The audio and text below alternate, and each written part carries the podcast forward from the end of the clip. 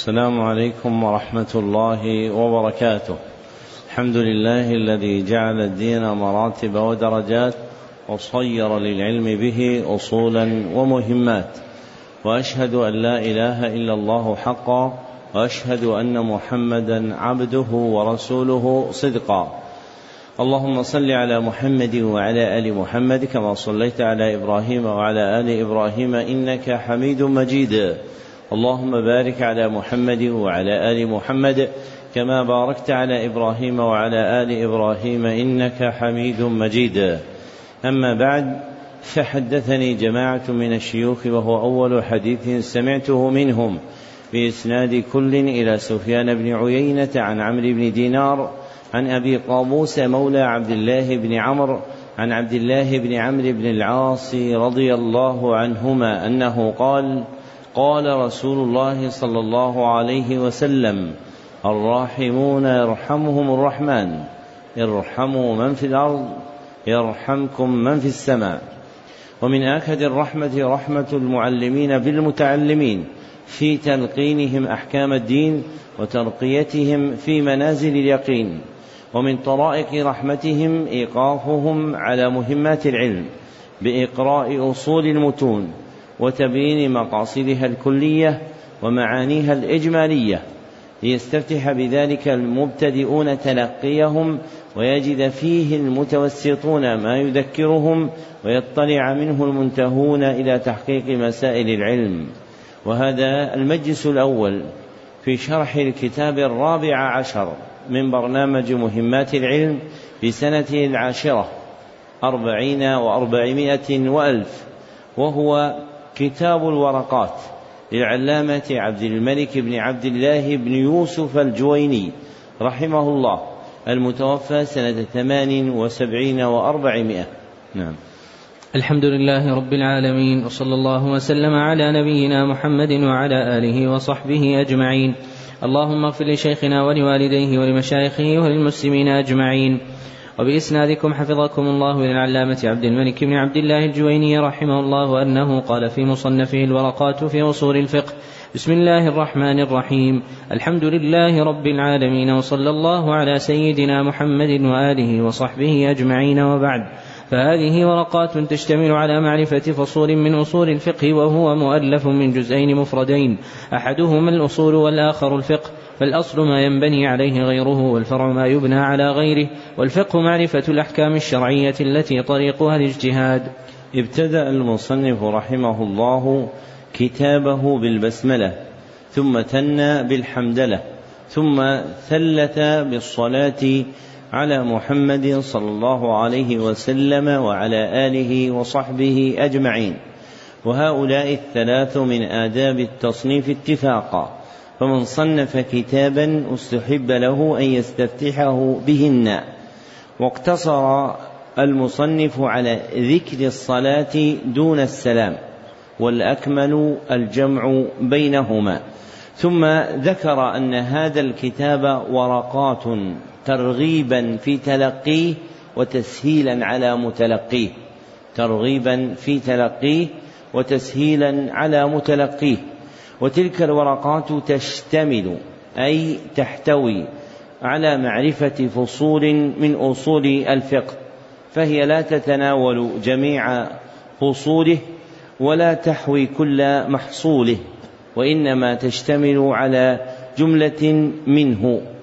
فقوله من هنا للتبعيض فقوله من هنا للتبعيض فتقدير الكلام المشتمل فتقدير الكلام تشتمل على معرفة على بعض فصول من أصول الفقه على بعض فصول أصول الفقه تشتمل على بعض فصول أصول الفقه. ثم شرع رحمه الله يبين معنى أصول الفقه، فقال: وهو مؤلف من جزئين مفردين، أحدهما الأصول والآخر الفقه، فالأصل ما ينبني عليه غيره، والفرع ما يبنى على غيره، والفقه معرفة الأحكام الشرعية التي طريقها الاجتهاد.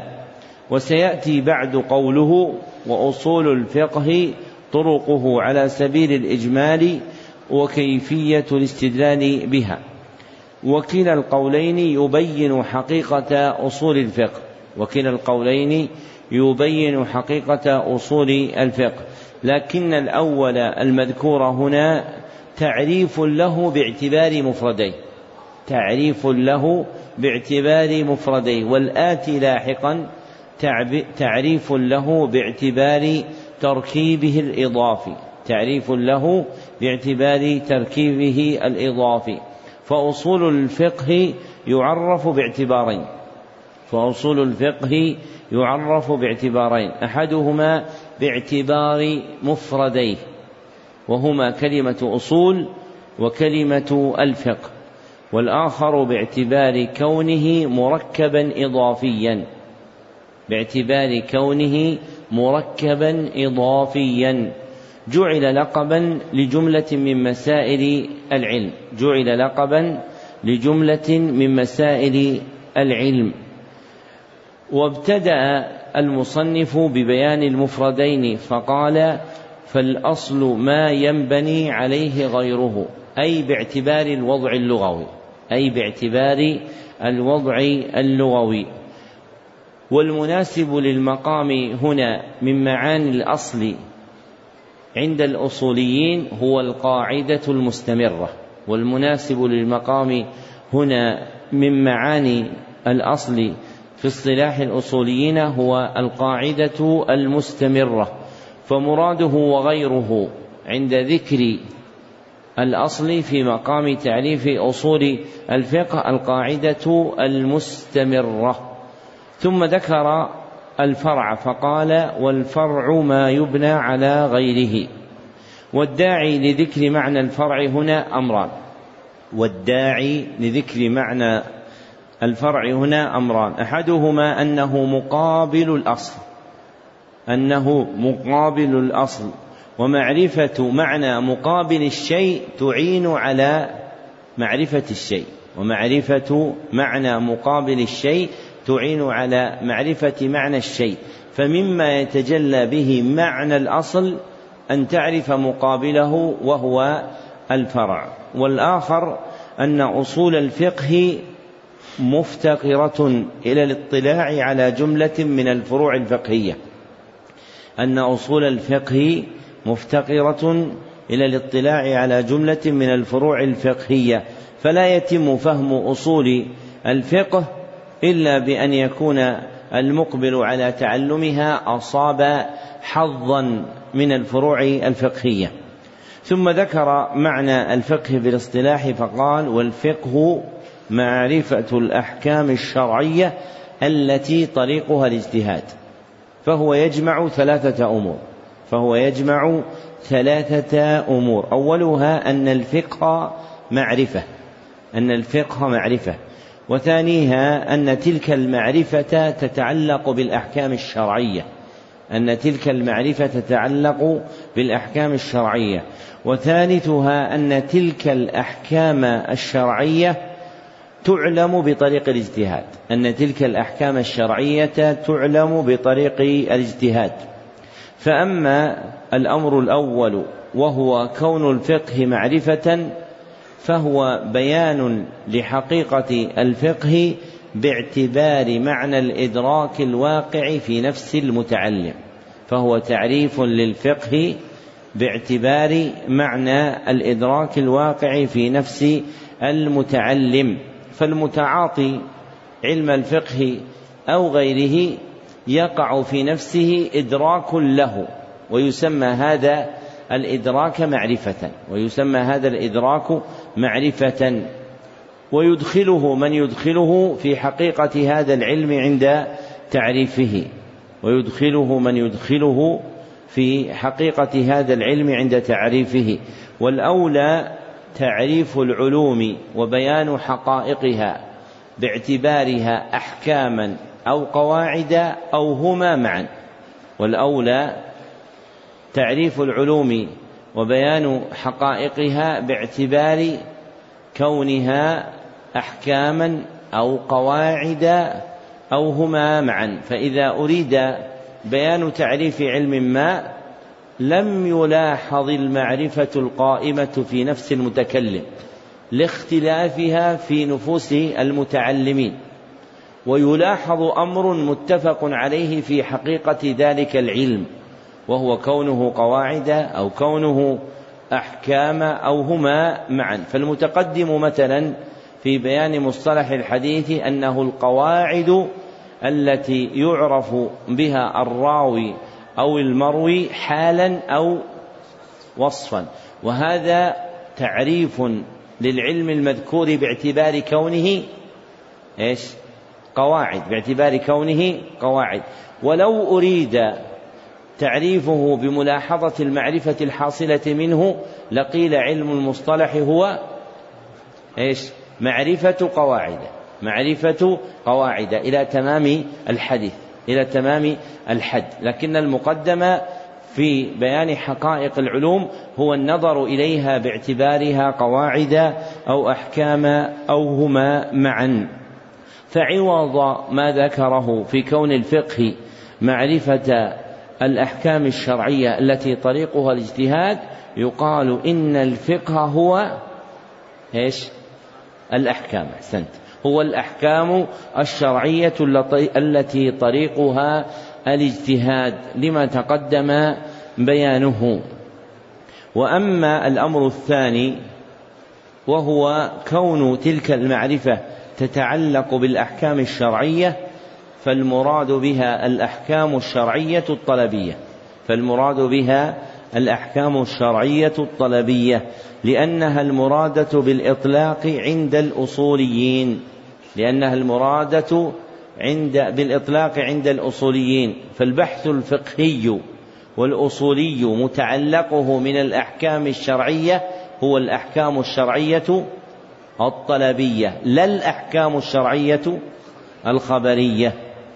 والاعتبارات تراعى في العبارات، فهو عندما قال الأحكام الشرعية يريد بذلك النوع الذي يتعاطاه الأصوليون والفقهاء وهو الأحكام الشرعية الطلبية. وأما الأمر الثالث وهو كون تلك الأحكام تعلم بطريق الاجتهاد، تعلم بطريق الاجتهاد فذلك أن الأحكام تختص في تخص في الفقه بما كان طريقه الاجتهاد، أي بما يوصل إليه باجتهاد، فإن لم تكن معلومة بطريق الاجتهاد فلا تسمى فقها، فإن لم تكن معروف معلومة بطريق الاجتهاد فلا تسمى فقها. وهذه هي طريقة الأصوليين، فإنهم يخصون الفقه باسم المسائل، فإنهم يخصون الفقه بالمسائل الاجتهادية، خلافا لطريقة الفقهاء الذين يجعلون الفقه اسما للمسائل الاجتهادية وغير وغير الاجتهادية. ويتخرج على هذا أن الفقيه عند الأصوليين هو هو المجتهد فقط، ويتخرج على هذا أن الفقيه عند الأصوليين هو الفقيه هو المجتهد فقط. نعم. أحسن الله إليكم. قال رحمه الله: والأحكام سبعة: الواجب والمندوب والمباح والمحظور والمكروه والصحيح والباطل. الواجب ما يثاب على فعله ويعاقب على تركه، والمندوب ما يثاب على فعله ولا يعاقب على تركه، والمباح ما لا يثاب على فعله ولا يعاقب على تركه، والمحظور ما يثاب على تركه ويعاقب على فعله، والمكروه ما يثاب على تركه ولا يعاقب على فعله، والصحيح ما يعتد به ويتعلق به النفوذ، والباطل ما لا يتعلق به النفوذ ولا يعتد به. لما بين المصنف الفقه في قوله المتقدم: الفقه معرفة الأحكام الشرعية التي طريقها الاجتهاد، شرع يبين تلك الأحكام فقال: والأحكام سبعة: الواجب والمندوب إلى آخره. فأل في قوله الأحكام عهدية، فأل في قوله الأحكام عهدية يراد بها الأحكام الشرعية الطلبية، يراد بها الأحكام الشرعية الطلبية، فمدار الفقه عليها. وذكر أنها سبعة، باعتبار المشهور في عدها دون ملاحظة موردها باعتبار المشهور في عدها دون ملاحظة موردها فإن هذه الأحكام تعد سبعة باعتبار اشتراكها في كون كل واحد منها حكما تعد سبعة باعتبار اشتراك كل واحد منها في كونها في كونه حكما لكنها مفترقة باعتبار المورد الذي ينظمها لكنها مفترقة باعتبار المورد الذي ينظمها فإن الحكم في النظر الأصولي نوعان فإن الحكم في النظر الأصولي نوعان أحدهما الحكم التكليفي الحكم التكليفي ويندرج فيه الواجب والمندوب والمباح والمحظور والمكروه والآخر الحكم الوضعي ويندرج فيه مما ذكر الصحيح والباطل ويندرج فيه مما ذكر الصحيح والباطل والحكم التكليفي اصطلاحا هو الخطاب الشرعي الطلبي هو الخطاب الشرعي الطلبي المتعلق بفعل العبد اقتضاء أو تخييرا المتعلق بفعل العبد اقتضاء أو تخييرا والحكم الوضعي اصطلاحا هو الخطاب الشرعي الطلبي المتعلق بوضع شيء علامة على شيء المتعلق بوضع شيء على شيء والمراد بالخطاب ما يوجه من الكلام والمراد بالخطاب ما يوجه من الكلام المشتمل على الأمر أو النهي أو التخيير بين الفعل والترك ما يوجه من الكلام المشتمل على الأمر أو النهي أو التخيير بين الفعل والترك فتارة يكون اقتضاء وتارة يكون تخييرا أي اقتضاء بالفعل أو اقتضاء بالترك أو تخييرا بينهما واسم التكليف أجنبي عن الشرع واسم التكليف أجنبي عن الشرع فهو مهجور في خطابه فهو مهجور في خطابه ويتبطنه اعتقاد فاسد ويتبطنه اعتقاد فاسد فإن التكليف على اختلاف عبارات الأصوليين يرجع إلى الإلزام بما فيه مشقة فإن التكليف على اختلاف عبارات الأصوليين يرجع إلى الإلزام بما فيه مشقة فالعبد ملزم بما فيه مشقة بما فيه مشقة فالعبد ملزم بما فيه مشقة لأن القائلين بهذا الاصطلاح ينفون الحكمة والتعليل لأن القائلين بهذا الاصطلاح ينفون الحكمة والتعليل عن أفعال الله عن أفعال الله وأحكامه عن أفعال الله وأحكامه فالأمر والنهي عندهم بلا حكمة فالأمر والنهي عندهم بلا حكمة فهو خال منها لما توهموه من وجود الاحتياج الإلهي إلى فعل المخلوقين لما توهموه من احتياج الف... من احتياج الحكم الإلهي إلى المخلوقين وأنه إذا قيل إن الأمر لحكمة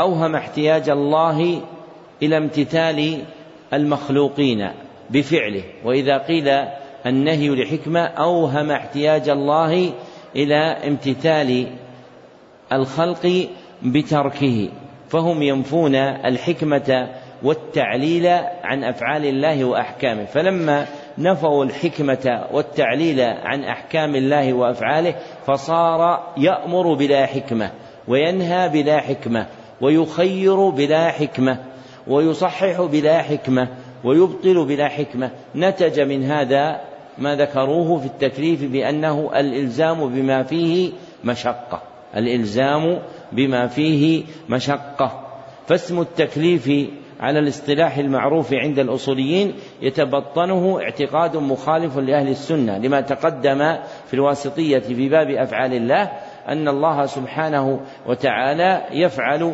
عن حكمة، فأفعاله صادرة عن حكمة، وأوامره ونواهيه معلقة بحكم ومصالح، فيكون حينئذ اصطلاح التكليف غير جار على عقيدة أهل السنة والجماعة، وهو اختيار ابن تيمية الحفيد وصاحبه ابن القيم، وهو اختيار ابن تيمية الحفيد وصاحبه ابن القيم.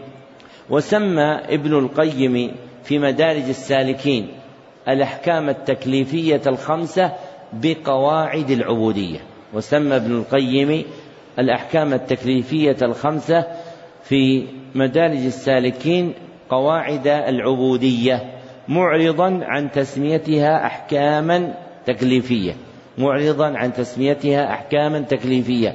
ويمكن إبقاء مصطلح التكليف مع تفسيره بما يوافق خطاب الشرع، ويمكن إبقاء مصطلح التكليف مع تفسيره بما يوافق خطاب الشرع ولسان العرب، بأنه ما علق بذمة العبد اقتضاء أو تخييرا، بأنه ما علق بذمة العبد اقتضاء أو تخييرا. وهذا التعريف كما ذكر هو موافق للشرع ولسان العرب، فأما موافقته للشرع فلخلوصه من نفي الحكمة والتعليل الموجود في الحد المشهور للتكليف، وأما موافقته للسان العرب فلأن العرب يريدون بالتكليف التعليق، بالتكليف التعليق، ومنه سمي ما يعلق بالوجه كلفا، ومنه سمي ما يعلق بالوجه كلفا. فإذا حد التكليف بهذا الحد خلص من الاعتراض عليه، وهذا هو السبيل الأوفق في المفاصلة الأصولية بين أهل السنة وأهل المذاهب الردية، بإبقاء المصطلحات مع تفسيرها وفق قواعد أهل السنة والجماعة، فإنهم هم بالفن أسعد، فالمصنفون فيه أولا هم أئمة السنة كأبي عبد الله الشافعي في كتاب الرسالة، وأبي بكر الخطيب في الفقيه والمتفقه، وأبي عمر ابن عبد البر في جامع بيان العلم وفضله، وغيرها من تصانيفهم. فيقع الاشتراك بين أهل السنة والمخالفين في المصطلح، ويفترقون في حقيقته، وهذا موجود حتى في الاعتقاد، بأن يكون المصطلح واحدا ولكن يفترقون في حقيقة هذا المصطلح. والمقصود أن تعلم أن التكليف يصح كونه معتدا به وفق المعنى المذكور، أما وفق الاصطلاح المشهور ففيه ما فيه، واعترض عليه بما ذكرناه. ثم شرع المصنف يبين معاني تلك الأحكام، وجعل مدار بيانها على ستة ألفاظ، فإذا فهمت هذه الألفاظ فإذا فهمت هذه الألفاظ الستة فهمت معاني تلك الأحكام السبعة. أولها الفعل، وثانيها الترك، ومعناهما ظاهر ومعناهما ظاهر وثالثها الثواب، ومرادهم به عند الإطلاق الثواب الحسن، ومرادهم به عند الإطلاق الثواب الحسن، لأن اسم الثواب يشمل الحسن والسيء، يشمل الحسن والسيء، ويسمى الأول أجرا ويسمى الثاني وزرا، ويسمى الأول أجرا ويسمى الثاني وزرا. ومراد الأصوليين في اصطلاحهم هو الثواب الحسن المسمى أجرا، ومراد الأصوليين في اصطلاحهم هو الثواب الحسن المسمى أجرا. فإذا أطلق ذكر الثواب فهم يريدون هذا المعنى. ورابعها العقاب، الذي هو الثواب السيء، الذي هو الثواب السيء، فإنه يسمى وزرا وعقابا، فإنه يسمى وزرا وعقابا. وخامسها الاعتداد، الاعتداد وهو براءة الذمة والسقوط الطلب، براءة الذمة والسقوط الطلب. وسادسها النفوذ، النفوذ وهو التصرف الذي لا يقدر متعاطيه على رفعه، وهو التصرف الذي لا يقدر متعاطيه على رفعه لأنه لازم له، لأنه لازم له.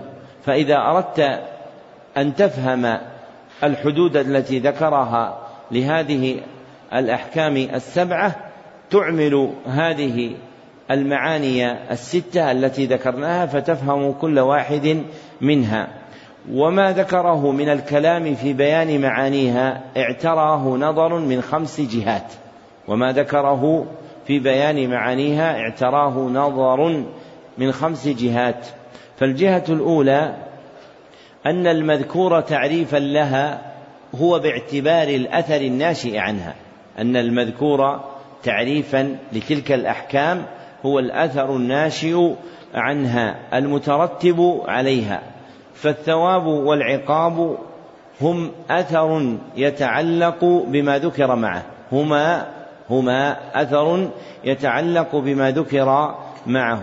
ومسائل العلم تبين بحدودها الكاشفة لا بآثارها الواقعة، ومسائل العلم تبين بحدودها الكاشفة لا بآثارها الواقعة. والجهة الثانية أن الأثر الناشئ عنها من الثواب والعقاب قد يتخلف، أن الأثر الناشئ عنها من الثواب والعقاب قد يتخلف، فيعمل العبد الواجب ولا يتاب عليه، فيعمل العبد الواجب ولا يتاب عليه، ويترك الواجب ولا يعاقب عليه، ويترك الواجب ولا يعاقب عليه لوجود مانع في كل، لوجود مانع في كل. مثاله تقدم معنا في كتاب التوحيد مع أنه فعل الصلاة. مثاله كما ذكر الأخ الذي تقدم في كتاب التوحيد: من أتى عرافا فسأله فصدقه لم تقبل له صلاة أربعين ليلة، هذا لفظ مسلم. فهذا فعل إيش؟ الواجب، ومع ذلك لا ثواب له لأجل مانع منع. فالموافق للوضع الشرعي أن يذكر مع الثواب والعقاب الوعد والوعيد، فالموافق للوضع الشرعي أن يذكر مع الثواب والعقاب الوعد والوعيد، فيقال ما وعد على فعله بالثواب وتوعد على تركه بالعقاب، ما وعد على فعله بالثواب وتوعد على تركه بالعقاب. وهذا أحسن من ذكر الاستحقاق، وهذا أحسن من ذكر الاستحقاق، فإن الوعد والوعيد هما الجاريان في خطاب الشرع، هما الجاريان في خطاب الشرع وطريقة السلف. وأما الاستحقاق فتتبطنه تارة اعتقادات مخالفة كاعتقاد المعتزلة في وجوب ثواب المحسن وعقاب المسيء، فتتبطنه اعتقادات مخالفة كاعتقاد المعتزلة في وجوب ثواب المحسن وعقاب المسيء، وليس هذا بيان ذلك مبسوطا، لكن المقصود أن تعرف أن الملاحظة في خطاب الشرع عند هذا المحل هو التعبير بالوعد والوعيد، وهو الجاري في كلام السلف. والجهة الثالثة أن الأثر المذكور قد لا يتعلق بجميع أفراد ما ذكر معه، أن الأثر المذكور قد لا يتعلق بجميع أفراد ما ذكر معه، كالنفوذ المذكور في الصحيح والباطل، كالنفوذ المذكور في الصحيح والباطل، فهو كما تقدم التصرف الذي لا يستطيع الذي لا يستطيع العبد رفعه، التصرف الذي لا يستطيع متعاطيه، الذي لا يستطيع الذي لا يستطيع متعاطيه رفعه. والقول بهذا العجز ممكن فيما يكون بين العبد والعبد من المعاملات، والقول بهذا العجز ممكن فيما يكون بين العبد والعبد من المعاملات، لكنه ممنوع فيما يكون بين العبد والخالق من العبادات، ممنوع فيما يكون بين العبد والخالق من العبادات، فيتعذر استعمال النفوذ في أحكام العبادات فيتعذر استعمال النفوذ في أحكام العبادات. والجهة الرابعة أن هذه الأسماء المذكورة هي متعلق الحكم بالنظر إلى فاعله، أن هذه الأسماء المذكورة للأحكام هي أسماء لها بالنظر إلى الفاعلين، لا بالنظر إلى الحاكم الذي حكم بها وهو الله، لا بالنظر إلى الحاكم الذي حكم بها وهو الله. والأحكام تنسب إلى واضعها لا إلى من تعلقت به، والأحكام تنسب إلى واضعها لا إلى من تعلقت به. فالحكم الأول هو الإيجاب للواجب، فالحكم الأول هو الإيجاب للواجب. والحكم الثاني هو الندب للمندوب، هو الندب للمندوب. والحكم الثالث هو الإباحة للمباح، هو الإباحة للمباح. والحكم الرابع هو الحظر للمحظور، هو الحظر للمحظور. والحكم الخامس هو الكراهة للمكروه، هو الكراهة للمكروه. والحكم السادس هو الصحة للصحيح، هو الصحة للصحيح. والحكم السابع هو البطلان للباطل، هو البطلان للباطل. ومن عبر بما عبر به المصنف فقد عبر عن تلك الأحكام باعتبار كونها متعلقة بالعبد الفاعل. ومنه حديث أبي سعيد الخدري رضي الله عنه عند السبعة أن النبي صلى الله عليه وسلم قال: غسل يوم الجمعة واجب إيش على كل محتلم، فإنه جعل له اسم الواجب لما ذكر متعلقه الفاعل له، وإلا فباعتبار أصله عند صدوره من الله سبحانه وتعالى أو من رسوله صلى الله عليه وسلم فإن الحكم يكون هو الإيجاب. فها هنا جهتان، إحداهما صدور الأحكام والأخرى تعلق الأحكام. فأما الجهة الأولى وهي صدور الأحكام فهي التي تبتدئ الأحكام بوضعها، وهو الله سبحانه وتعالى وما أمر به من طاعة رسوله صلى الله عليه وسلم أو لجماع ونحوهما، فينسب الحكم إليها فيقال الإيجاب والندب والتحريم إلى آخره. وأما الجهة الثانية وهي جهة من تتعلق به الأحكام فهي التي يعبر بها بأن يقال الواجب والمندوب والمكروه إلى آخره. والجهة الخامسة أن المعاني التي جعلت لتلك الأسماء مقررة شرعا فهي معاني صحيحة، أن المعاني التي جعلت لها تلك الأسماء هي مقررة شرعا فهي معاني صحيحة لا يمكن أن تفقد من الشريعة. وجعلت لها الشريعة أسماء، وجعلت لها الشريعة أسماء، والأسماء المجعولة لها في الشرع أحسن من الأسماء التي يجعلها من ليس من من ليس خطابه من الشرع، والأسماء التي يجعلها الشرع أحسن من الأسماء التي يجعلها من خطابه ليس من الشرع. فما ذكر من حقائق الواجب والمندوب وما تعلق بها هي حقائق صحيحة معانيها ثابتة في خطاب الشرع، لكن الأسماء التي وضعت لها ليست هي الأسماء الشرعية. فالواجب في الشرع يسمى إيش محمد فرضا، فالواجب في الشرع يسمى فرضا.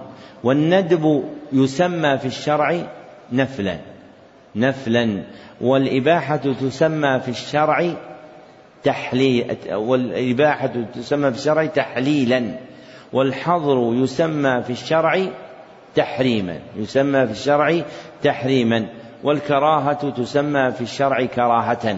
فهذا مما اتفق فيه الشرع والاصطلاح. والصحة تسمى في الشرع قبولا وإجزاء، قبولا وإجزاء. والبطلان يسمى في الشرع بطلانا. وش الدليل؟ أحسن، يسمى بطلانا وردا. وإذا قيل يسمى في الشرع فيعلم أن كل واحد منها ثبت به دليل، كهذا الذي ذكرناه أخيرا لما قلنا إن لما قلنا الباطل يسمى في الشرع بطلان، أن البطلان يسمى في الشرع باطلا وردا. أما تسميته باطل فالحديث الوارد في الصحيحين: كل شرط ليس في كتاب الله فهو باطل. وأما الرد فهو الحديث الذي في الصحيحين أيضا أن النبي صلى الله عليه وسلم قال: من أحدث في أمرنا هذا ما ليس منه فهو فهو رد. فخزانة الشريعة مملوءة بحقائق العلوم، ومن جملتها علم أصول الفقه، ويتباين الناس في قدر النزع منها. فلما كانت عامة صناعة أصول الفقه عند المتوسطين والمتأخرين عقلية، قلت معرفتهم بالحقائق الشرعية. وأما المتقدمون فلا تكاد تجد في كلامهم ما أحدث في كلام المتأخرين، بل يرى أن الواحد من الأذكياء إذا تفطن لمعنى من هذه المعاني صار خبرا عزيزا، كما ذكر الزركشي في البحر المحيط عن ابن تيمية أنه سمى الصحة قبولا، أنه سمى الصحة قبولا. وهذا الذي سلكه ابن تيمية مرده إلى خطاب الشرع، ومنه أحسنت ومنه قوله صلى الله عليه وسلم: لا يقبل الله صلاة أحدكم إذا أحدث حتى يتوضأ. فالشأن في علم أصول الفقه أو غيره هو تمام الإقبال على خطاب الشرع وحسن الفهم له. فإذا كملت آلة المتعلم وأقبل على خطاب الشرع تفجرت له ينابيع العلوم، لكن لا بد له أن يصعد درجات السلم، فإن الذي يقفز له حالان. فالذي يقفز تارة يسقط على رأسه فيأتي ببلايا في كلامه على العلوم, على العلوم والحال الثانية أن يعيب تلك المعارف الشرعية إذا قصر فهمه عنها. فإذا سمع أحدا يذكر استنباطا مبنيا على الكتاب والسنة أزرى به، مع كونه ينبغي اتباعه لأنه خطاب الشرع. فإذا قلنا مثلا المعبر به في خطاب الشرع هو أولي الأمر، هو أولي الأمر لا ولاة الأمور، فحصل الجمع في الطرف لا في الطرفين، فحصل في الطرف أي طرف؟ الأول، أولي مجموعا، وأفرد الأمر. هكذا تجده في كل الآيات والأحاديث. وما وقع في بعض طرق الأحاديث الأمور فهي خطأ من الرواة، المحفوظ فيها الأمر، وإنما جمع أولي لأن المتولين في الإسلام يتغيرون ويتكاثرون، وأفرد الأمر لأن أمر الإسلام واحد. هذه حكمة شرعية لا يمكن أن يطرد هذا بدون بدون حكم. فمثل هذا مما يفرح المرء بفهمه، لأنه يبين له الحقيقة الشرعية المرادة، وهي التي يتفاضل فيها الخلق في إدراك مقاصد الشريعة. ومنه ما ذكرناه ها هنا من أن هذه الأمور مقطوع بصحتها عند كل عارف بكلام الشرع مدرك لحقائق العلم، فهو يرى أن هذا هو المعبر به. فتقدم معنا في الأربعين النووية: وما تقرب إلي عبدي بشيء أحب إلي مما افترضته عليه، ولا يزال عبدي يتقرب إلي بالنوافل. فهذا حديث واحد جمع الفرائض والنوافل، حديث واحد بين هذه الحقيقة. فالمقصود أن مثل هذه المجالس يقصد منها أمران: أحدهما دفعكم إلى حسن تأسيس العلوم، وأن من لم يحسن تأسيس العلوم لا يستفيد، بل تكون عنده معلومات لا علما مؤسسا. والآخر التطلع إلى الغاية العظمى، وهي حسن فهم كلام الله وكلام رسوله صلى الله عليه وسلم وهداية الخلق به، فإن الخلق لا ينتفعون ولا يصلح أمرهم بشيء أعظم مما جاء في كلام الله وكلام نبيه صلى الله عليه وسلم. وإذا تقرر ذلك صارت الأحكام السبعة وفق ما بيناه من العبارات السالمة من الاعتراض وفق ما يأتي. فالحكم الأول وهو الفرض هو الخطاب الشرعي الطلبي المقتضي للفعل اقتضاء لازما.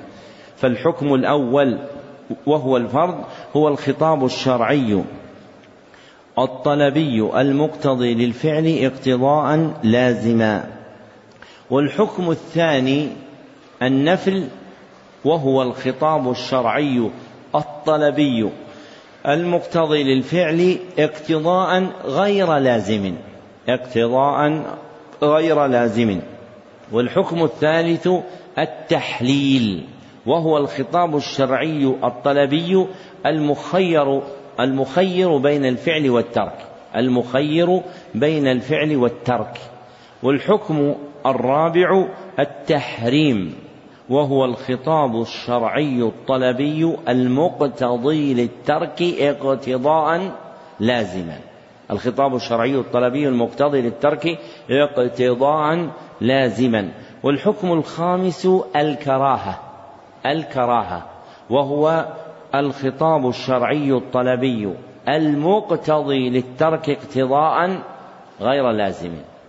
والحكم السادس القبول وهو الخطاب الشرعي الطلبي المتعلق بوصف ما يحتمل وجهين بموافقة حكم الشرع الخطاب الشرعي الطلبي المتعلق بوصف ما يحتمل وجهين بموافقة حكم الشرع.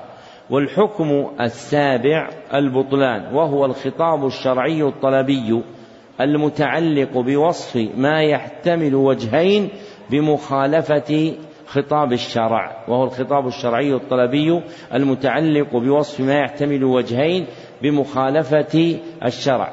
ومعنى قولنا ما يحتمل وجهين أي ما يقبل حكمين أي ما يقبل حكمين فإن وافق الشرع فهو صحيح وإن خالف الشرع فهو فهو باطل وإن خالف الشرع فهو باطل. واضح؟ طيب للفائدة ماذا قلنا في في التحليل الذي يسمونه الإباحة؟ الخطاب الشرعي الطلبي كيف طلب المباح؟ هذه عندهم مسألة يقولون هل المباح من باب الطلب الأحكام التكليفية كما تسمى أم لا؟ ما الجواب؟ هل هو منها أم لا؟ إيه ما الدليل؟ أنا ما أبغاك تقول تشرح لي، أنا أبي دليل. لا أبي الدليل، أنا من وين نجيب الدليل؟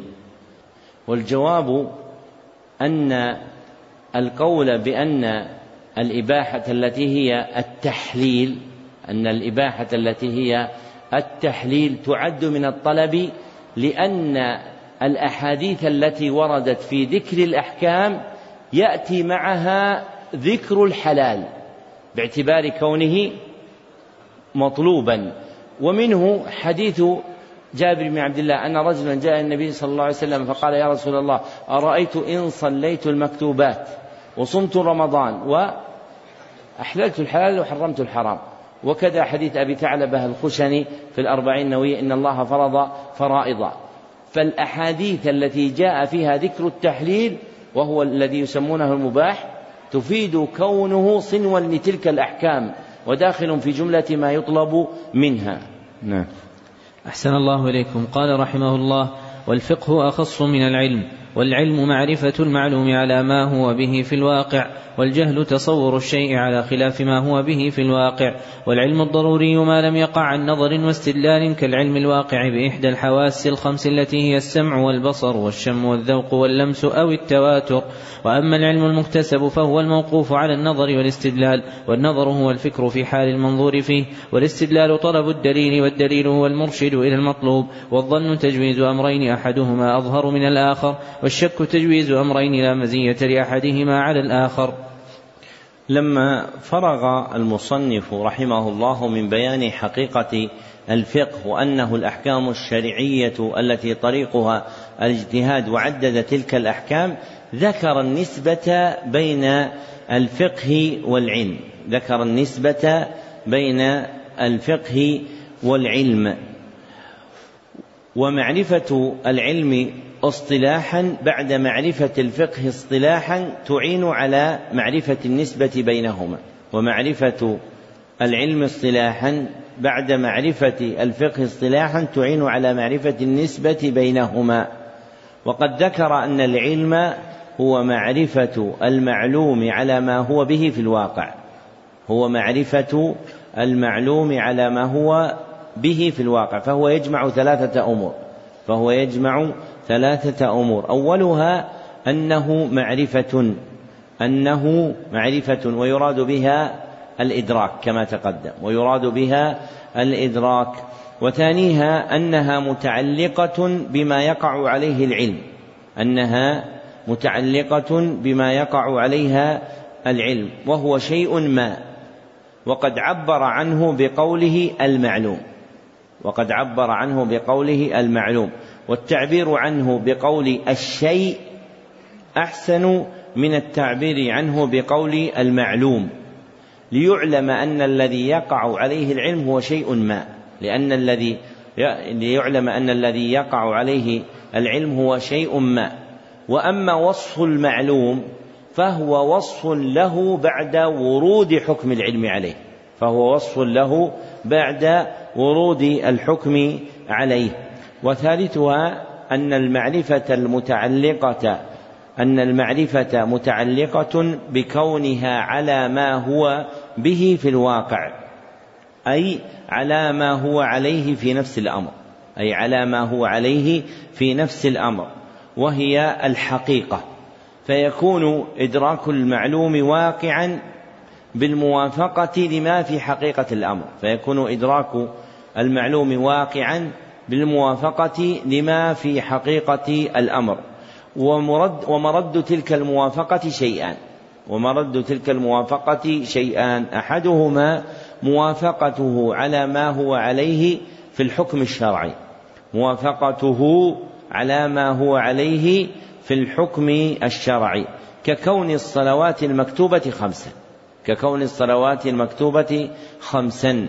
والآخر موافقته على ما هو عليه في الحكم القدري، موافقته على ما هو عليه في الحكم القدري، ككون السماوات سبعا، ككون السماوات سبعا. فهذا هو مقصود الأصوليين بقولهم على ما هو به في الواقع، أي في الواقع الشرعي أو الواقع القدري، أي في الواقع الشرعي أو الواقع القدري. وهذا هو معنى العلم في اصطلاحهم، وهذا هو معنى العلم في اصطلاحهم. وقد ذكر هذا الحد لبيان النسبة بين العلم والفقه، فقال والفقه أخص من العلم، والفقه أخص من العلم. فالعلم إدراك عام، فالعلم إدراك عام، ومن أفراد ذلك الإدراك الفقه المتعلق بالأحكام الشرعية الطلبية، ومن أفراد ذلك الإدراك الفقه المتعلق بالأحكام الشرعية الطلبية.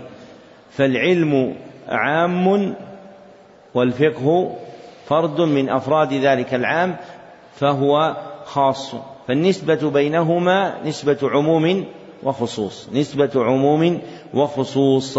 وهذه النسبة هي الواقعة أيضا بين العلم والفقه شرعا، وهذه النسبة أيضا هي الواقعة بين العلم والفقه شرعا. فالعلم شرعا هو إيش؟ نعم، إدراك خطاب الشرع. والفقه شرعا أحسن إدراك خطاب الشرع والعمل به، إدراك خطاب الشرع والعمل به.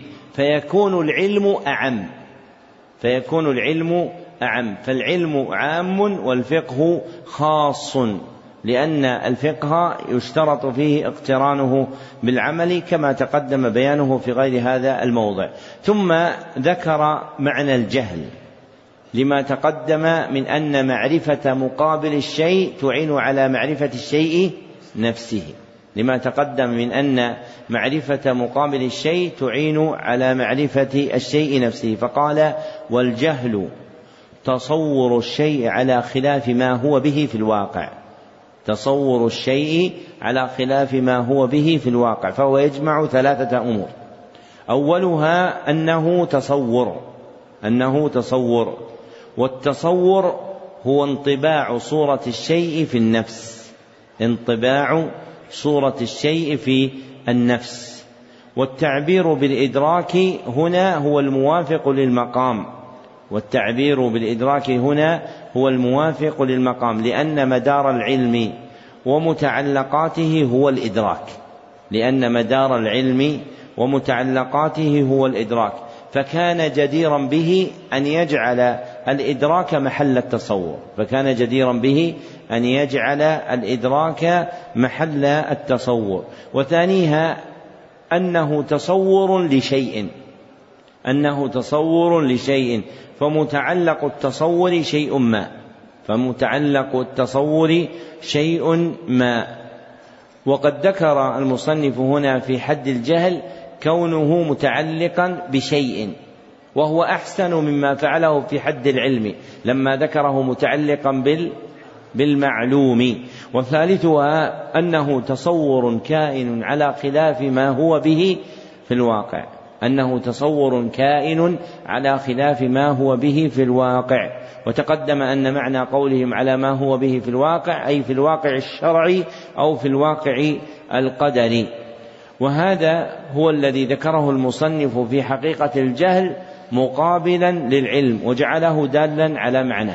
والتحقيق أن الجهل خال من الإدراك، والتحقيق أن الجهل خال من الإدراك، فهو عدم الإدراك، فالجهل اصطلاحا عدم الإدراك، فالجهل اصطلاحا عدم الإدراك، وهو نوعان: أحدهما جهل حقيقي وهو عدم إدراك الشيء، وهو عدم إدراك الشيء، كمن سئل ما اسم والد النبي صلى الله عليه وسلم فقال: لا أدري، فهذا جهل حقيقي.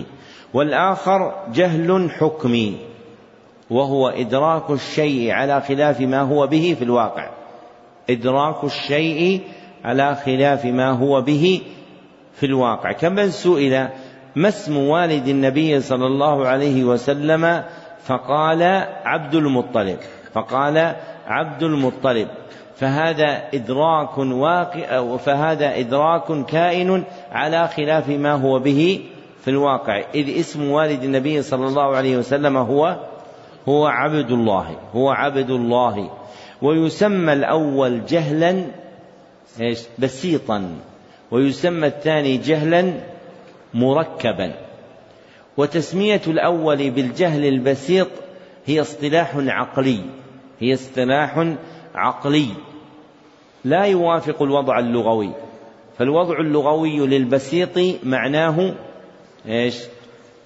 الواسع المستوعب، الواسع المستوعب، وهذا من جنس الحقائق العقلية التي راجت حتى غلبت على الحقائق اللغوية، وهذا يقع كثيرا، ومنه ما يذكرونه في تعريف الإيمان بأنه قول، بأنه عمل بالأركان، بأنه عمل بالأركان. فالمعروف في لسان العرب والسلف الأوائل ذكر الجوارح لأنها هي التي يكتسب بها، أما الأركان فهي حقيقة عقلية للخبر عن الإنسان بأنه مركب من أركان، فشاع هذا الاصطلاح واستعمل في الاعتقاد ومعناه صحيح. وتارة يشيع تشيع حقيقة عقلية وتستعمل في العلوم وتكون مخالفة لكلام العرب فلا تقبل الصحة، ومنها هذا الموضع. فالبسيط لا يقع في لسان العربي على الوجه الذي الذي يريده علماء العقليات. والأولى أن يسمى الثاني تخيلا، أن يسمى الثاني تخيلا، فالجهل المركب هو تخيل، لأنه إدراك لشيء على خلاف ما هو عليه في الواقع، إدراك لشيء على خلاف ما هو به في الواقع. فالذي يقول عن اسم النبي اسم والد النبي صلى الله عليه وسلم هاشم يكون إدراكه لا حقيقة ولا وجود له، يكون إدراكه لا حقيقة ولا وجود له، فهو توهم إدراكا، فهو توهم إدراكا فحكم بكون والد النبي صلى الله عليه وسلم هو هاشم. وهذا هو الذي وقع في قول الله تعالى يخيل إيش إليهم من سحرهم أنها تسعى، فهنا جعل تخيلا لأنه لا حقيقة له. ومعنى لا حقيقة له أنه باعتبار الصورة الظاهرة ترى حيات وتعابين، وحقيقتها الباطنة أنها أنها حبال وإعصي، فجعل هذا تخيلا. ثم لما فرغ من ذكر معنى العلم وبينه بمقابله وهو الجهل، ذكر أن العلم باعتبار طريق حصوله نوعان، أن العلم باعتبار طريق حصوله نوعان أحدهما العلم الضروري، العلم الضروري فإدراكه ملازم للعبد ضرورة فلا ينفك عنه، فإدراكه ملازم للعبد ضرورة فلا ينفك عنه. مثل إيش؟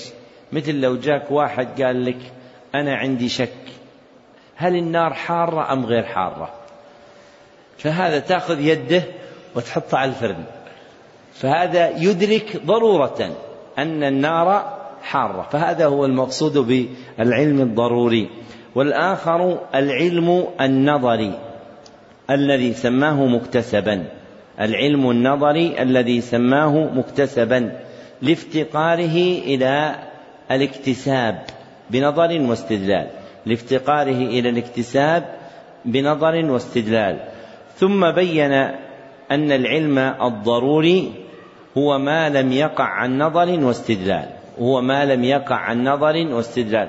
هذا ترى يقع، اللي أنتم تضحكون، أبو الوفاء بن عقيل جاءه رجل قال إني إذا احتلمت نزلت في النهر، يعني صار عليه غسل جنابه، نزلت في النهر فانغمرت بمائه، فإذا خرجت ظننت أني لم أغتسل، فقال لا غسل عليك، لا غسل عليك. لماذا؟ لأن هذا العلم الضروري مفقود عنده، يدخل في الماء ثم يخرج ويقول ويقول ما اغتسلت. ثم بين أن العلم الضروري هو ما لم يقع عن نظر واستدلال، وأن العلم النظري هو الموقوف على النظر والاستدلال. وذكر أن من العلم الضروري العلم الواقع بإحدى الحواس الخمس التي هي السمع والبصر والشم والذوق واللمس، أو العلم الواقع بالتواتر، أو العلم الواقع بالتواتر. ولم يذكر مثالا للعلم النظري. ومنه العلم الواقع من دراسة أصول الفقه، ومنه العلم الواقع من دراسة أصول الفقه، فما ينشأ عندك من علم تتلقاه في أصول الفقه يعد علما نظريا لأنه وقع عن نظر واستدلال. ثم ذكر معنى النظر والاستدلال، فالنظر كما قال هو الفكر في حال المنظور إليه، هو الفكر في حال المنظور إليه. وأسلم مما ذكر أن يقال هو حركة النفس لتحصيل الإدراك، حركة النفس لتحصيل الإدراك، أي التفكير فيما يطلب إدراكه، أي التفكير فيما يطلب إدراكه. والاستدلال عنده هو طلب الدليل، والاستدلال عنده هو طلب الدليل.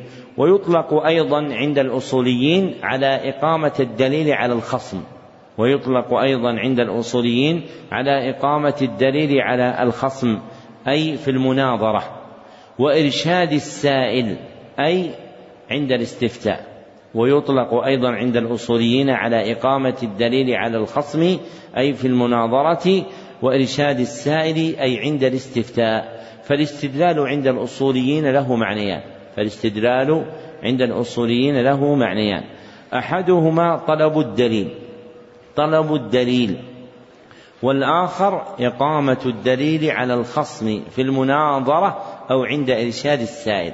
إقامة الدليل على الخصم في المناظرة أو عند إرشاد السائل. أما الدليل فعرفه بقوله هو المرشد إلى المطلوب، هو المرشد إلى المطلوب، وهذا أشبه بكونه حدا لغويا من كونه حدا أصوليا. والمختار أن الدليل اصطلاحا ما يتوصل بصحيح النظر فيه إلى مطلوب تصديقي أي خبري، ما يتوصل بصحيح النظر فيه إلى مطلوب تصديقي أي خبري، وهو الحكم بإثبات شيء لشيء أو نفيه عنه، وهو الحكم بإثبات شيء لشيء أو نفيه عنه. فمثلا الحديث المتقدم إن الله لا يقبل صلاة أحدكم إذا أحدث حتى يتوضأ، سمي دليلا لأنه توصل بالنظر فيه إلى مطلوب تصديقي خبري، وهو نفي صحة الصلاة إذا كان المصلي محدثا. ثم ذكر حد الظن والشك، والداعي لذكرهما هو استكمال أنواع الإدراك. ثم ذكر حكم الظن والشك، والداعي لذكرهما هو استكمال أنواع الإدراك الذي هو متعلق العلم المبدوء به أولا. فتعلق العلم بالنفس له حالان، فتعلق العلم بالنفس له حالان إحداهما إدراك النفس للمعلوم بوجه ما، إدراك النفس للمعلوم بوجه ما، وهو خمسة أنواع، وهو خمسة أنواع: علم واعتقاد وظن وشك ووهم، علم واعتقاد وظن وشك ووهم. والأخرى عدم إدراكها المعلوم، عدم إدراكها المعلوم وهو الجهل، وهو الجهل. فذكر المصنف الظن والشك تتميما لما ذكره من أنواع الإدراك، فقال: والظن تجويز أمرين أحدهما أظهر من الآخر، والشك تجويز أمرين لا مزية لأحدهما على الآخر. والتجويز هو الحكم بالجواز، والتجويز هو الحكم بالجواز أي بكون الشيء إيش؟ جائزا، بكون الشيء جائزا، وليس من الحكم بالزواج لأنهم يطلقون الناس يقولون التجويز يقصدون به الزواج في عرف عامي. والأظهرية وعدم المزية، والأظهرية وعدم المزية أي باعتبار ما يقع في النفس من إدراك المعلوم، أي باعتبار ما يقع في النفس من إدراك المعلوم، فلا يظهر أحدهما على الآخر ولا مزية له عليه. وبقي من أنواع الإدراك نوعان لم يذكرهما، وبقي من أنواع الإدراك نوعان لم يذكرهما أحدهما الوهم بسكون الهاء، والذي في مصطلح الحديث هو الوهم بفتحها يعني الغلط، الوهم بسكون الهاء، وهو مقابل الظن، وهو مقابل الظن. فالظن كما تقدم تجويز أمرين أحدهما أظهر من الآخر، فالأظهر وهو الراجح يسمى ظنا، والمرجوح يسمى وهما. فالأظهر وهو الراجح يسمى ظنا، والمرجوح يسمى وهما.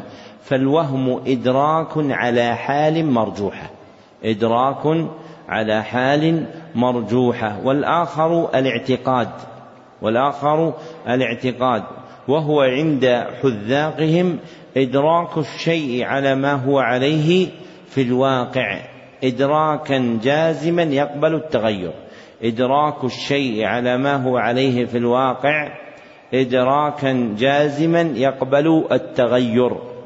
ويفرقون بينه وبين العلم أن العلم لا يقبل التغير، وأما الاعتقاد فيقبل التغير. وفي هذا بحث ليس هذا محله، لكن من المهم أن تعرف أن هذا المعنى الذي يذكر للاعتقاد في بعض كتب الاعتقاد هو مبني على حقيقة عقلية وليس مبنيا على الحقائق الشرعية، وهذا من الأشياء التي تسربت إلى علم الاعتقاد فدخلت فيه الحقائق العقلية وصارت مستعملة. والأصل أن الاعتقاد خاصة مرده إلى خطاب الشرع، فالاعتقاد يراد به الإيمان والتوحيد وهي أعلى حقائق الدين، فالأصل أن تكون شرعية وألا تمزج بغيرها، بل اجتهدوا في إخراج ما كان أجنبيا عن حقائق الاعتقاد لئلا يقع الغلط فيه من جهة عدم إحسان الفهم لتلك الحقائق الشرعية لما مازجها من الحقائق العقلية. نعم. أحسن الله إليكم. قال رحمه الله: وأصول الفقه طرقه على سبيل الإجمال وكيفية الاستدلال بها، وأبواب أصول الفقه أقسام الكلام والأمر والنهي والعام والخاص والمجمل والمبين والظاهر والمؤول والأفعال والناسخ والمنسوخ والإجماع والأخبار والقياس والحظر والإباحة وترتيب الأدلة وصفة المفتي والمستفتي وأحكام المجتهدين. لما فرغ المصنف رحمه الله من تعريف أصول الفقه باعتبار مفرديه أتبعه بتعريفه باعتبار كونه لقبا لجملة من مسائل العلم وهو مركبه الإضافي، فقال: وأصول الفقه طرقه على سبيل الإجمال وكيفية الاستدلال بها، فهو يجمع أمرين: أحدهما طرق الفقه على سبيل الإجمال، طرق الفقه على سبيل الإجمال أي ما يوصل سلوكه إلى جنس الفقه، ما يوصل سلوكه إلى جنس الفقه، وهذه الطرق هي قواعد، وهذه الطرق هي قواعد. والآخر كيفية الاستدلال بها، كيفية الاستدلال بها أي صفة الاستدلال بطرق الفقه، صفة الاستدلال بطرق الفقه من حيث تعيينها وتعلقها بحكم ما ووقوع التعارض بينها، من حيث تعيينها وتعلقها بحكم ما ووقوع التعارض بينها. وبقي أمر ثالث قرين لهما وهو حال المستدل، حال المستدل أي صفاته وهو المجتهد. فهذه الأمور الثلاثة قواعد الفقه الإجمالية وكيفية الاستدلال بها وحال الاستدلال هي جماع أصول الفقه عند جمهور الأصوليين. فهذه الأمور الثلاثة قواعد الفقه الإجمالية وكيفية الاستدلال بها وحال المستدل هي جماع أصول الفقه عند جمهور الأصوليين لتوقف الفقه عليها، لتوقف الفقه عليها. والموافق للنظر هو الاقتصار على كون أصول الفقه هو قواعد الفقه الإجمالية، والموافق للنظر هو الاقتصار على كون أصول الفقه هي قواعد الفقه الإجمالية. فالأمران الآخران منهما ما هو عائد إلى تلك القواعد، منهما ما هو عائد إلى تلك القواعد، ومنهما ما يجري ذكره تبعا لا أصالة في كونه من أصول الفقه، ومنها ما يجري ذكره تبعا لا أصالة في كونه من أصول الفقه. فمتعلق أصول الفقه هو القواعد فقط التي يذكرونها باسم طرق الفقه الإجمالية، وتلك القواعد مردودة إلى الحكم الشرعي الطلبي. فأصول الفقه اصطلاحا هي القواعد التي يعرف بها الحكم الشرعي الطلبي الاجتهادي، فأصول الفقه اصطلاحا هي القواعد التي يعرف بها الحكم الشرعي الطلبي الاجتهادي. وقيد الاجتهاد موافق لاصطلاح الأصوليين في الفقه، وقيد الاجتهاد موافق لاصطلاح الأصوليين في الفقه الذين يخصونه بالمسائل الاجتهادية فقط، الذين يخصونه بالمسائل الفقهية فقط. وأبواب أصول الفقه كثيرة، اقتصر المصنف على بعضها وهي المقصودة في قوله: وأبواب أصول الفقه أقسام الكلام والأمر والنهي إلى آخر ما ذكر. وهذا ذكر مجمل لها، مجمل لها باعثه التشويق إليها التشويق إليها فإن النفس إذا عرفت الشيء مجملا اشتاقت إلى معرفته تفصيلا اشتاقت إلى معرفته تفصيلا واضح؟ يعني ليش ذكرها مجملا؟ حتى تشوق إلى أصول الفقه وتسهل وتسهل عليك، تشتاق أنك تعرف هذه الأشياء، تشتاق إليها إلى معرفتها تفصيلا فتتطلع النفس، والنفس إذا تطلعت إلى شيء وطلبته يكون عليها سهلا. فانظر قايس حال أبي المعالي الجويني وغيره من العلماء الذين صنفوا في المتون، وبين من يفتح عليك باب الدرس في أصول الفقه أو النحو ويقول هذا علم صعب، هذا يغلق عليك باب الفهم. ولذلك البركة في هذه المتون وتلقيها على الوجه الصحيح، ومن جرب عرف، فإنها تزيد في عقل الإنسان وعلمه وتحيطه بمسائل ليست من ما ذكر فيها، لكن توسع مواردها ونموها وربوها بمنزلة الشجرة التي تكون مع الأيام تقوى ويكثر ثمرها.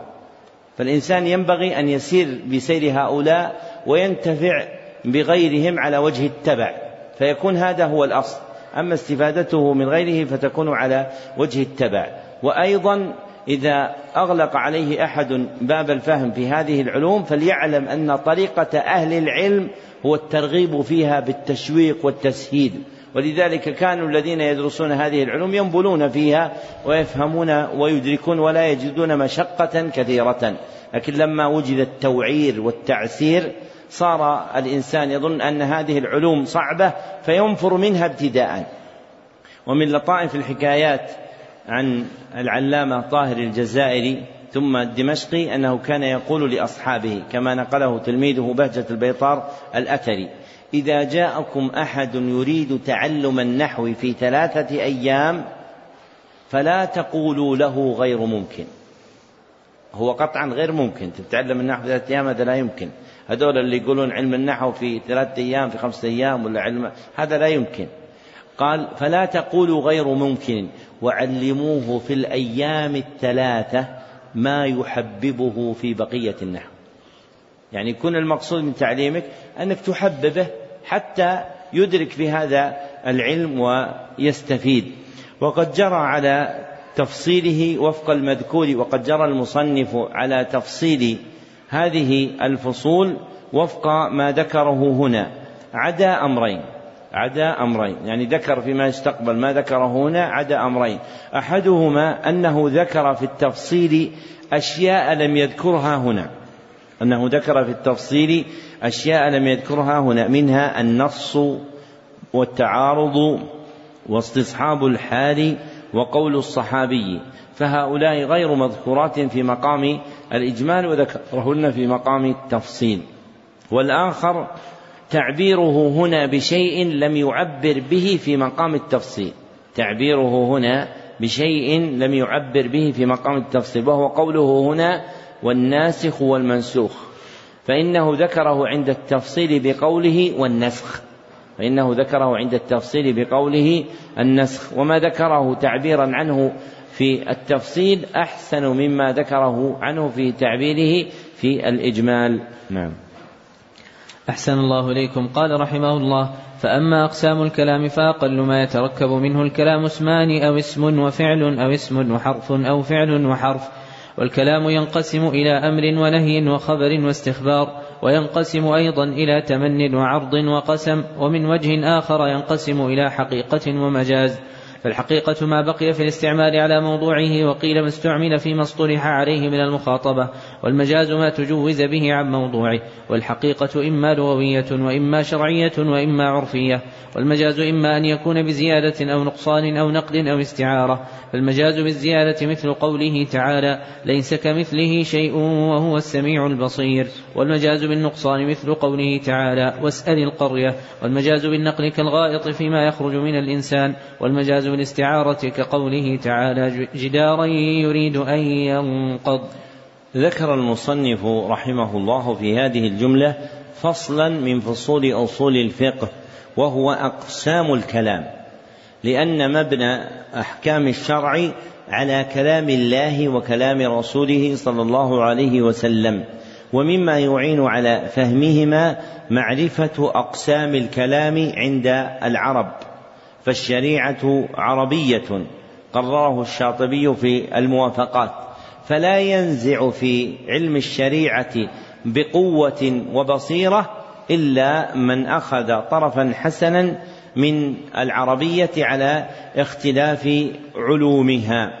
وقد قسم المصنف الكلام بالنظر إلى ثلاث اعتبارات بالنظر إلى ثلاث اعتبارات أولها تقسيم الكلام باعتبار ما يتركب منه تقسيم الكلام باعتبار ما يتركب منه أي ما يؤلف منه الكلام في جمله أي ما يؤلف منه الكلام في جمله وثانيها تقسيم الكلام باعتبار مدلوله تقسيم الكلام باعتبار مدلوله أي معناه الذي دل عليه أي معناه الذي دل عليه وثالثها تقسيم الكلام باعتبار استعماله تقسيم الكلام باعتبار استعماله أي ما يراد منه من المعنى الذي جعل له أي ما يراد منه من المعنى الذي جعل له.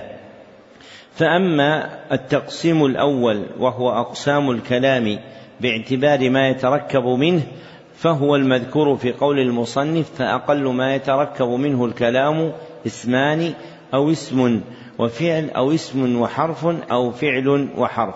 فأقسام الكلام باعتبار ما يتركب منه أربعة فأقسام الكلام باعتبار ما يتركب منه أربعة أولها كلام مركب من اسمين كلام مركب من اسمين نحو الدين النصيحة الدين النصيحة وثانيها كلام مركب من فعل واسم نحو جاء الحق نحو جاء الحق وثالثها كلام مركب من حرف واسم نحو يا رب نحو يا رب ورابعها كلام مركب من حرف وفعل نحو ما قام نحو ما قام. فهذه أقسام ما يتركب منه الكلام.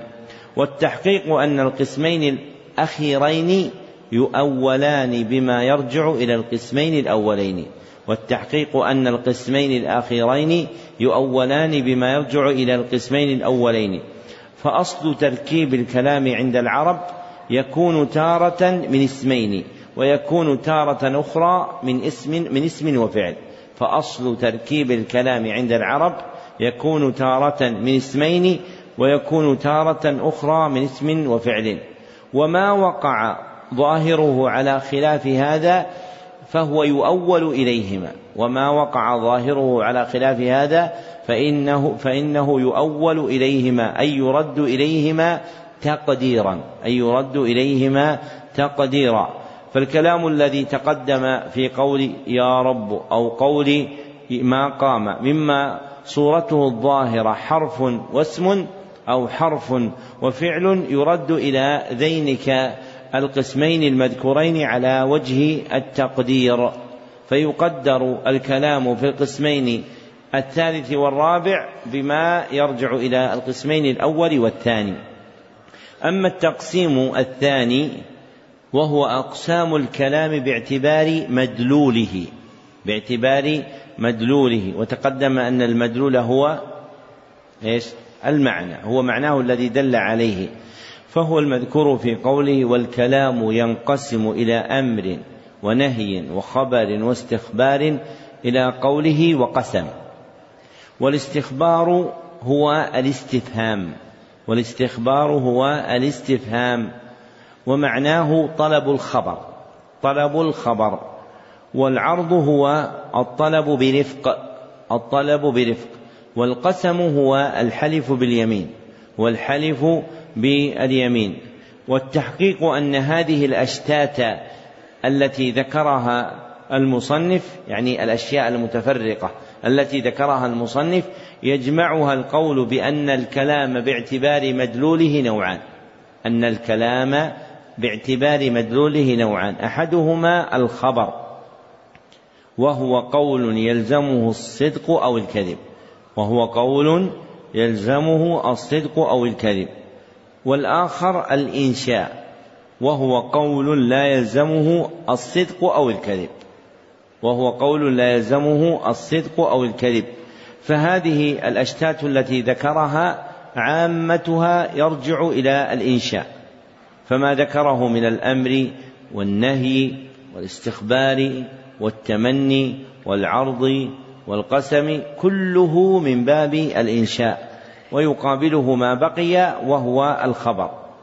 فالكلام عند العرب باعتبار مدلوله يكون تارة خبرا وتارة إنشاء، والعبارة المبينة حقيقة الخبر والإنشاء اختلف فيها اختلفت فيها الأنظار وتباينت فيها أقوال النظار، وأحسن ما قيل في ذلك هو الذي ذكرناه، وهو اختيار ابن الشاط في مختصر الفروق وهو اختيار ابن الشاط في مختصر الفروق، أي أن حقيقة الخبر والإنشاء مسألة طويلة الذيل تنوزع فيها، وأحسن ما قيل في حدها مما لا يرد عليه إيراد هو الذي ذكرناه، وهو مختار ابن الشاط وهو مختار ابن الشاط المالكي في كتاب مختصر الفروق، وأخذه عنه بعض المتأخرين من المخالفين وبسطه في رسالة موعبة. وأما التقسيم الثالث وهو أقسام الكلام باعتبار استعماله وهو أقسام الكلام باعتبار استعماله فهو المذكور في قوله ومن وجه آخر، ينقسم إلى حقيقة ومجاز.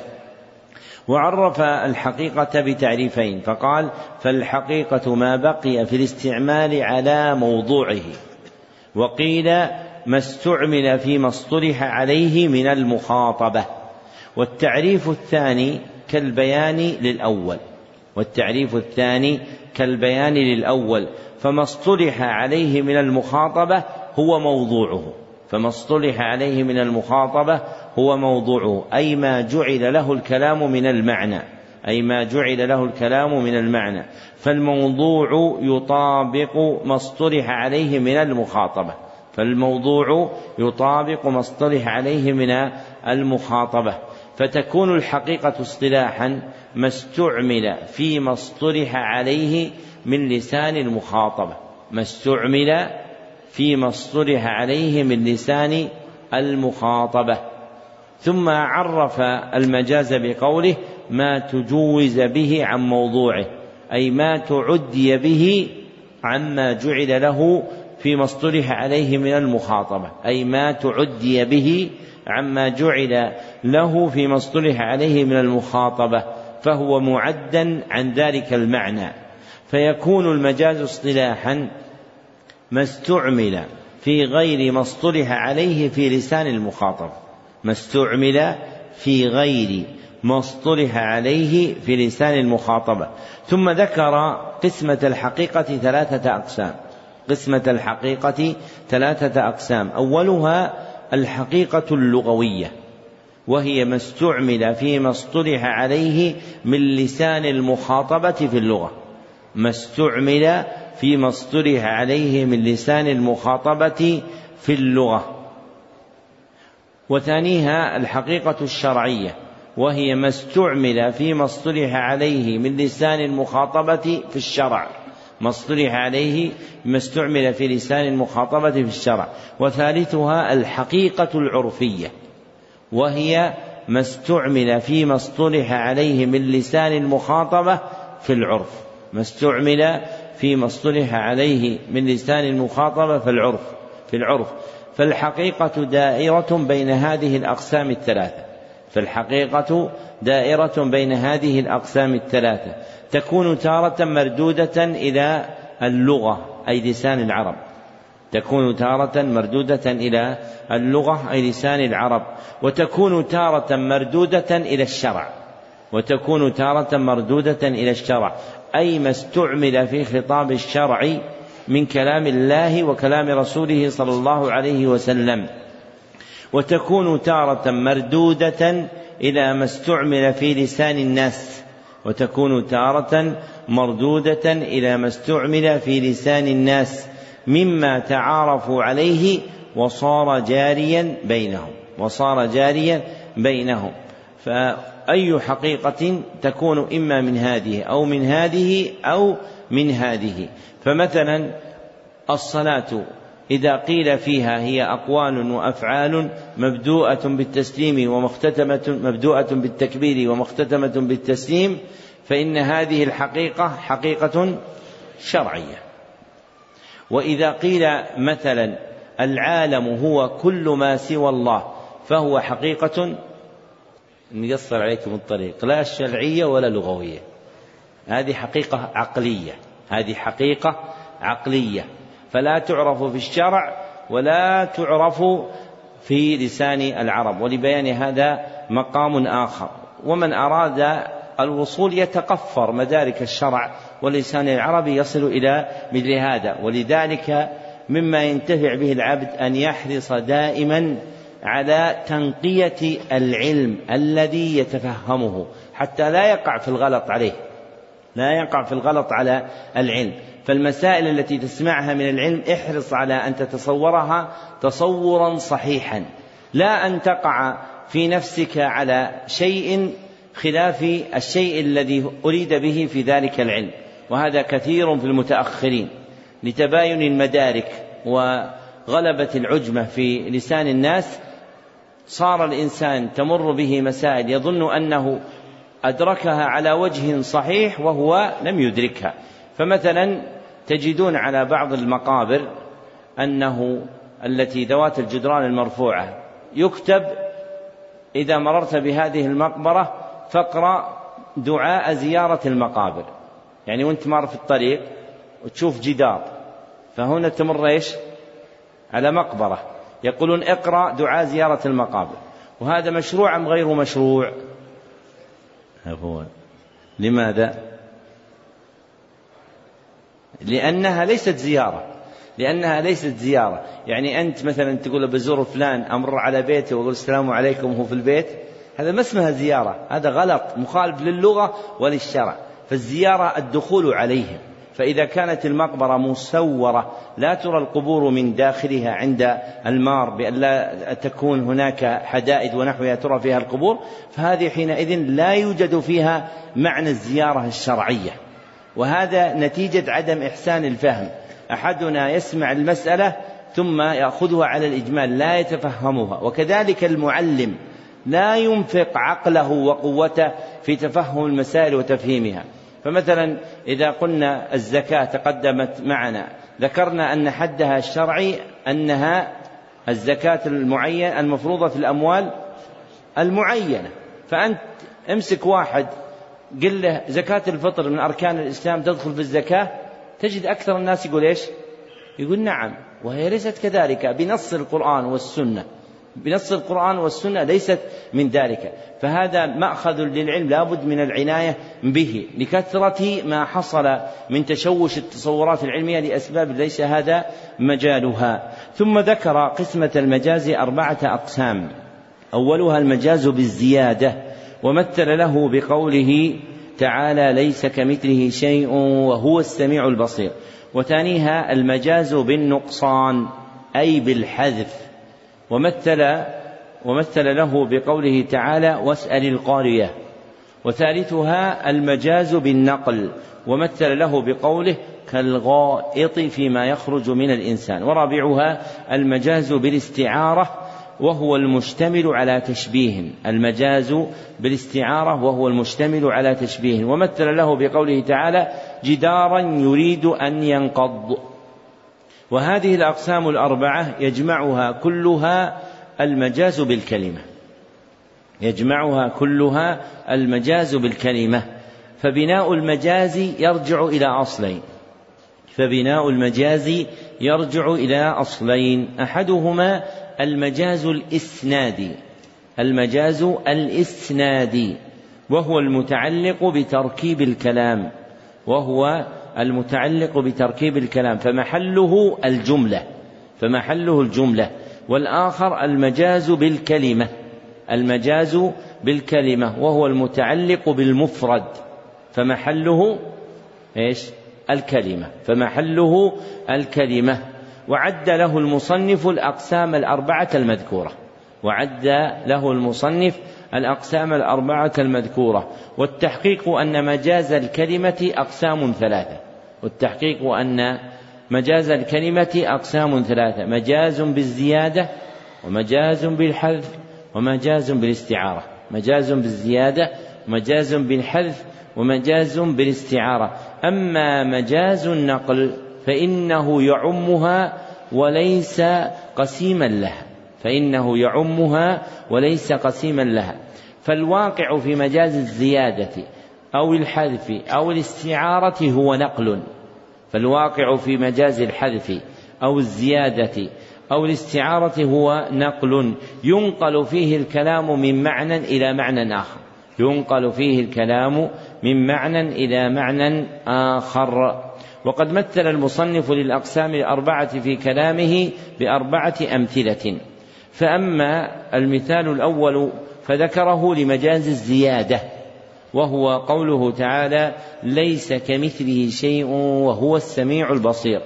وبيان ذلك أن ذكر هذا المثال يراد منه أن أصل الكلام ليس مثله ليس مثله شيء أن أصل الكلام ليس مثله شيء وأن الكاف حينئذ زائدة وأن الكاف حينئذ زائدة. وحملهم على القول بالزيادة أنها لو قدرت بمعناها لم تدل على نفي المثل أنها لو قدرت بمعناها لم تدل على نفي المثل فإن الكاف معناها مثل فإن الكاف معناها مثل فلو قدرت بمعناها لم تدل على النفي إذ تصير الجملة ليس مثل مثله إيش شيء إذ تصير الجملة ليس مثله ليس مثل مثله شيء فيكون المنفي هو مثل المثل للمثل فيكون المنفي هو مثل المثل للمثل. فألجأهم هذا إلى أن يقولوا بأن الكاف هنا مجاز بالزيادة بأن الكاف ها هنا مجاز بالزيادة. والرد على ذلك بأن يقال أن نفي مثل المثل أقوى في النفي من نفي المثل أن نفي مثل المثل أقوى في النفي من, من نفي المثل. فأنت عندما تقول لا يوجد مثل مثله أحد فأولى أن لا يوجد مثله أن لا يوجد مثله فحتى لو قدر على هذا فإن مقصود الآية يكون متحققا. وأحسن من هذا أن يقال إن الكاف في الآية صلة لتأكيد المعنى. وأحسن من هذا أن يقال إن الكاف في الآية صلة لتأكيد المعنى أي لتقرير معنى نفي المثل عن الله سبحانه وتعالى. وأما المثال الثاني الذي ذكره لمجاز النقصان وهو قوله واسأل القرية فالمسؤول هنا ليست الأبنية والدور التي تتكون منها القرية وإنما المسؤول المقصود بالسؤال هم هم أهل القرية الساكنون فيها. فتقدير الكلام واسأل أهل القرية ثم حذف كلمة أهل ثم حذفت كلمة أهل وأبقيت كلمة القرية لأن القرية لا تكون قرية إلا بوجود أهلها لأن القرية لا تكون قرية إلا بوجود أهلها فإنها سميت قرية من التقري وهو التجمع لأنها سميت قرية من التقري وهو التجمع.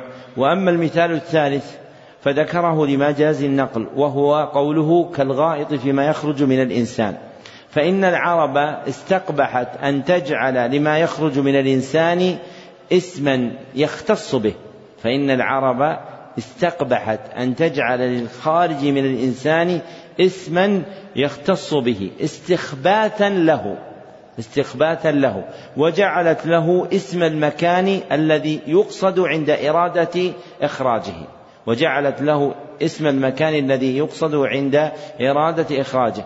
فأصل الغائط هو المكان المتسع فأصل الغائط هو المكان المتسع فمن أراد قضاء حاجته قصد إلى مكان متسع ثم جعلوا المكان اسما للخارج ثم جعلوا المكان اسما للخارجي فسموه باسمه، ولم تجعل العرب له اسما يختص به.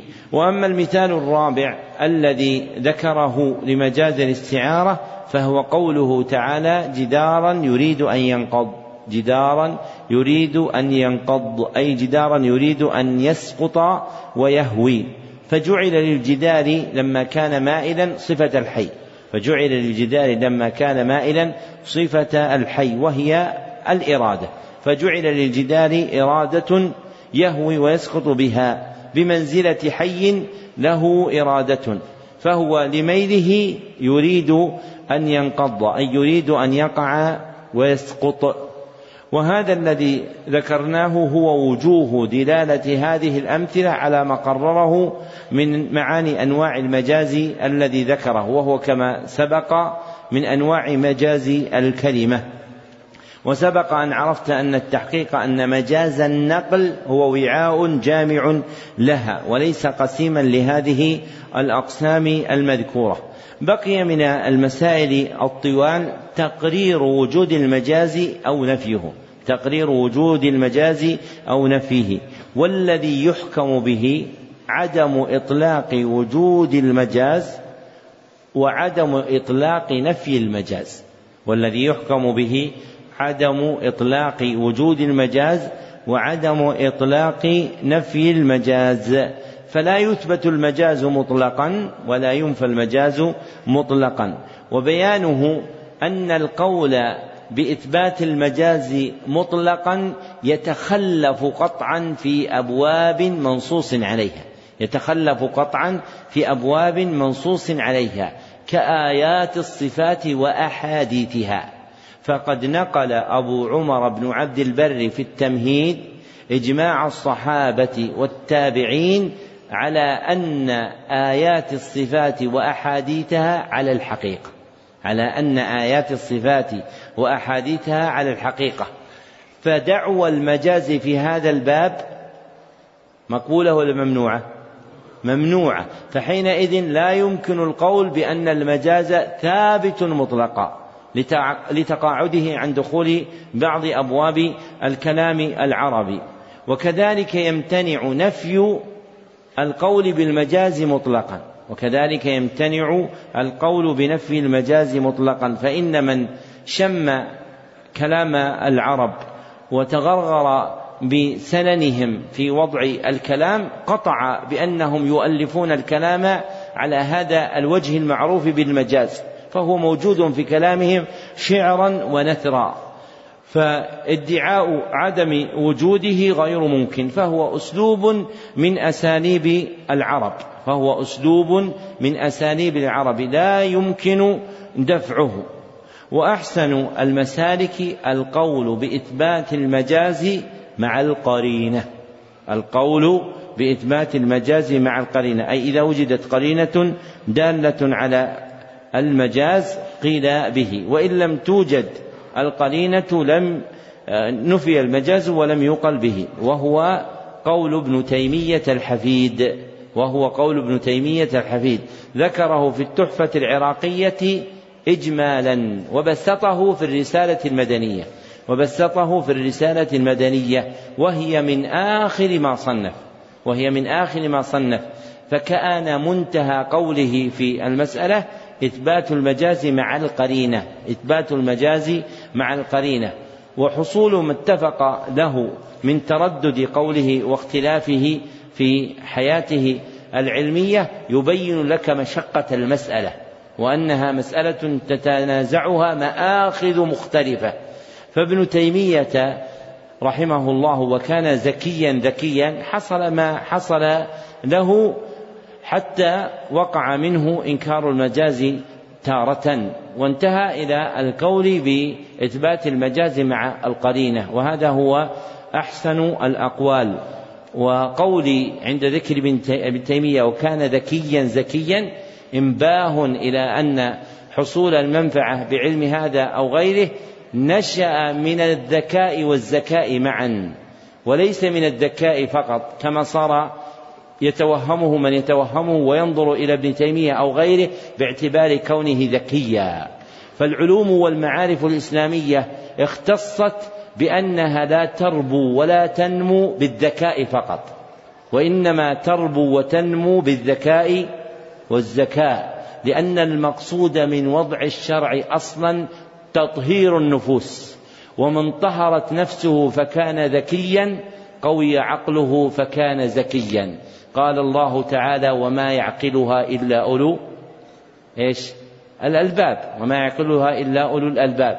فإذا قوي دين الإنسان وما يعقلها إلا العالمون، قال وما يعقلها إلا العالمون، فإذا قوي علم الإنسان فإنه يقوى، فإذا قوي دين الإنسان قوي علمه وزاد عقله. ومنشأ قوة علم الإنسان هو إقباله على الله سبحانه وتعالى، فالذكاء لا يكفي فقط، ومن يمدح أحدا بذكائه فقط يمدحه بأمر على خطر، لكن يمدح بالذكاء، يمدح بالذكاء مع الذكاء، ويسأل له الثبات، فإن العبد لا يأمن على نفسه فتنة، ولا ينبغي للإنسان أن يغتر بحي، فإن الحي لا تؤمن عليه الفتنة، وإنما يقتدى بمن سبق، وإذا اقتدي بمن سبق نظر إلى الأمرين معا، وليس كما صار بعض الناس يعمد إلى كتب الذكاء وما يتعلق بالأذكياء وأحوال الذكاء، ويعظم هذا، يعظم الذكاء وصناعة العقل وتنمية القوى وتغذية المدارك، ويغفلون عن تقوية القلب بالزكاة وطهارة النفس والإقبال على الله وترقيق القلب وشحنها بأنواع المرققات التي تقرب العبد إلى الله سبحانه وتعالى. فإذا قرب العبد من ربه فتح الله سبحانه وتعالى له الفهم وأعطاه من أنواع المواهب ما لا يجده في كتاب، ولذلك العلم ليس هو الذي يوجد في الكتب فقط، العلم فيه المواهب الربانية التي يهبها الله سبحانه وتعالى لمن شاء على قدر صلته بالله سبحانه وتعالى.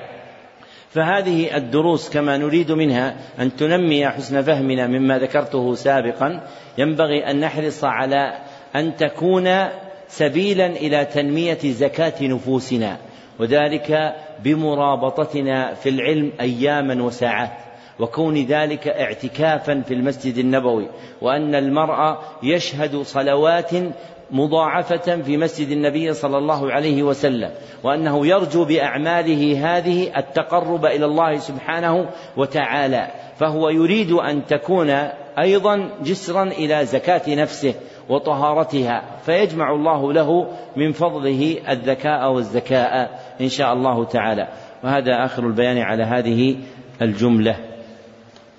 وبقي عندنا من الكتب التي تقرأ كتاب واحد، وهو معاني الفاتحة وقصار المفصل، فنقرأ منه ما يناسب المقام مقتصرين على ذكر المعاني. أما السور فنقرأها في التفسير، فإذا قرأناها في التفسير حصلت رواية الكتابين معا، كتاب معاني الفاتحة وقصار المفصل، وذلك في الصفحة ألف وستمائة وسبعة ألف وستمائة وسبعة.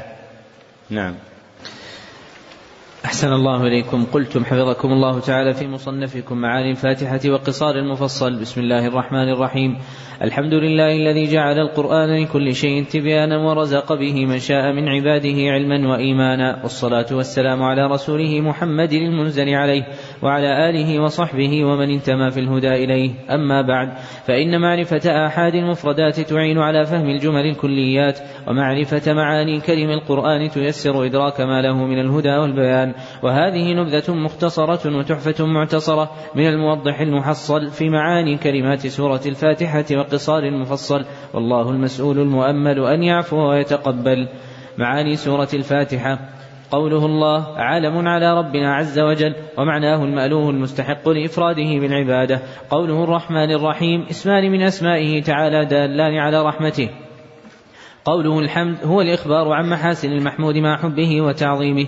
قوله رب الرب في كلام العرب المالك والسيد والمصلح للشيء. قوله العالمين جمع عالم وهو اسم الأفراد المتجانسة من المخلوقات فكل جنس منها يطلق عليه عالم فيقال عالم الإنس وعالم الجن وعالم الملائكة.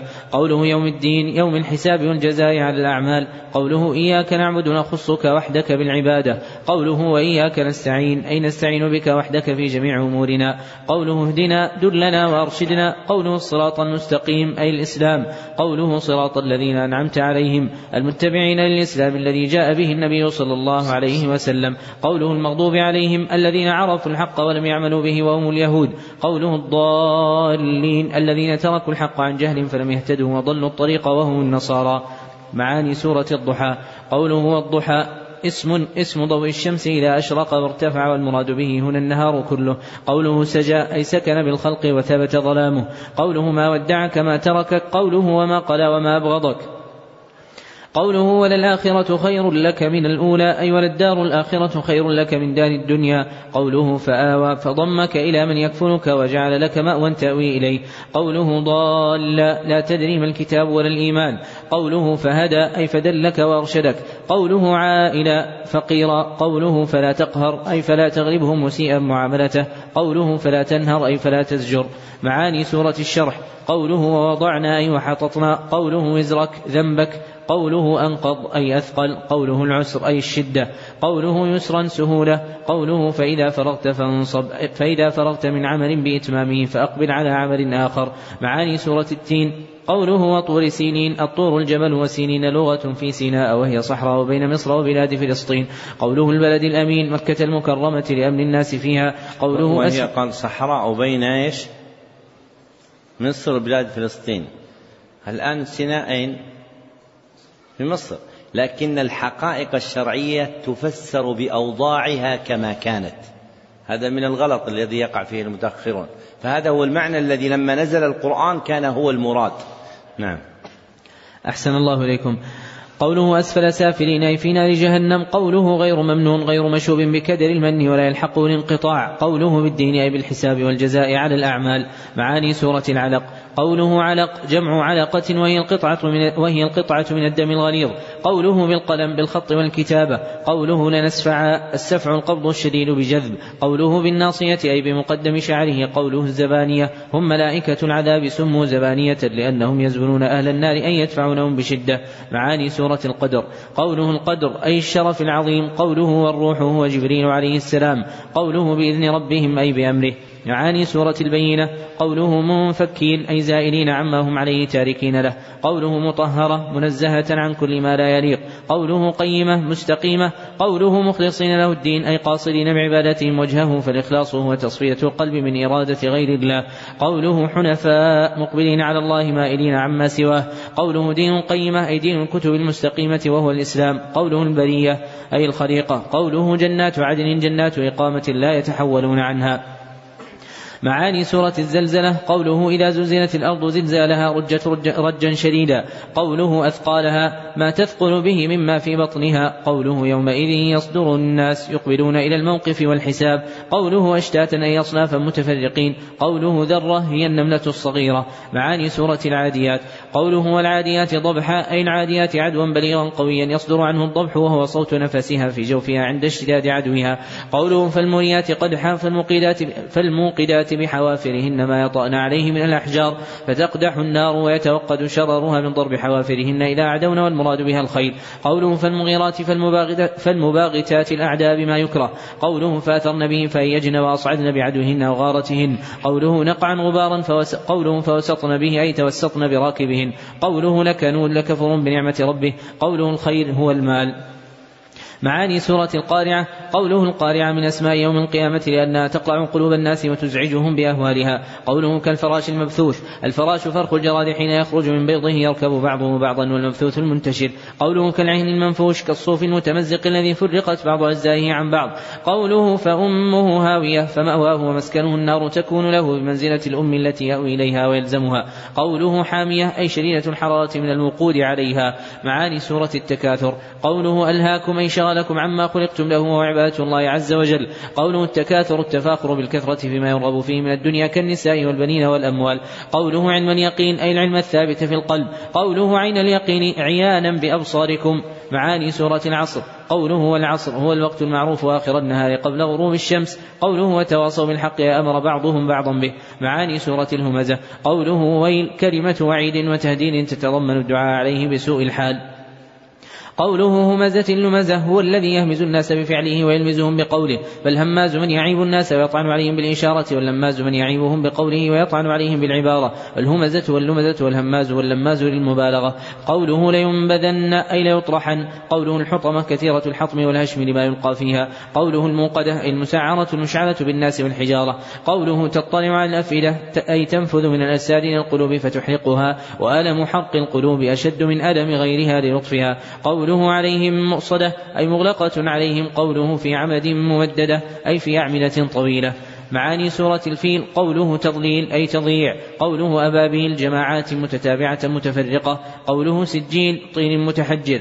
قوله فجعلهم كعصف مأكول أي محطمين كبقايا الزرع الذي دخلته البهائم فأكلته وداسته بأرجلها وطرحته على الأرض بعد أن كان أخضر يانعا. معاني سورة قريش. قوله لإلاف قريش أي ما لزموه واعتادوه مع الأنس به. قوله إلافهم رحلة الشتاء والصيف لزومهم واعتيادهم رحلة الشتاء إلى اليمن والصيف إلى الشام.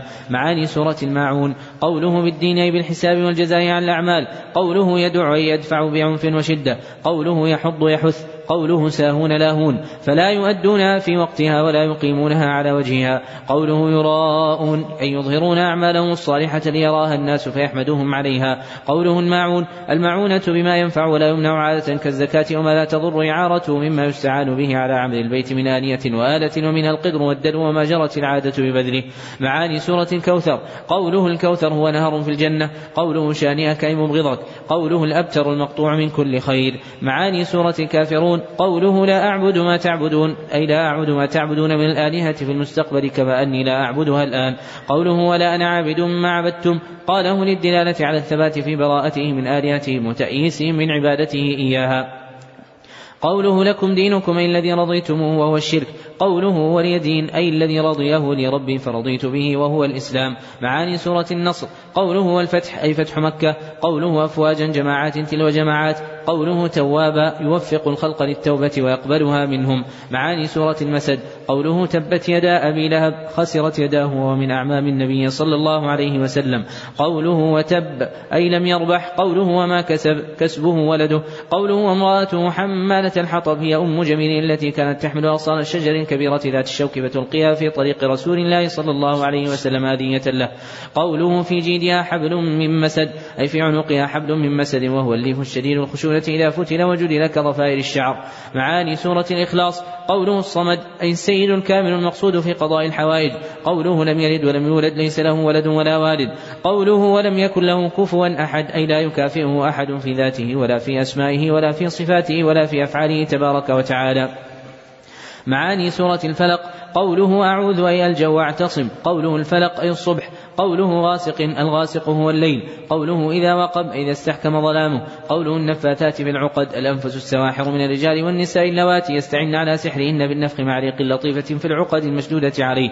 معاني سورة الناس. قوله أعوذ أي ألجأ واعتصم. قوله برب الناس بسيدهم المالك المصلح لهم. قوله إله الناس معبودهم بحق. قوله الوسواس الخناس والشيطان يتأخر ويندفع إذا ذكر العبد ربه واستعاذ به في دفعه.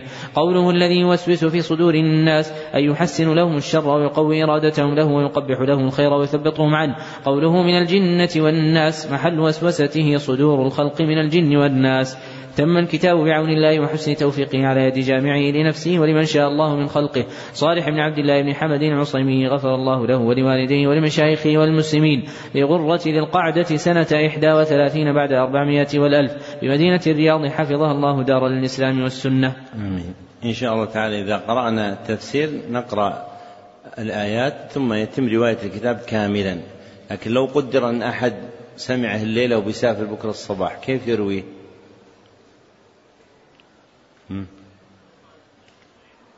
يقول تكون كتابة الإجازة له سمع علي جميع معاني الفاتحة وقصار المفصل سوى قراءة السور، يكتب يستثني سوى قراءة السور، لكنها إن شاء الله تعالى كلكم تحضرون غدا معنا.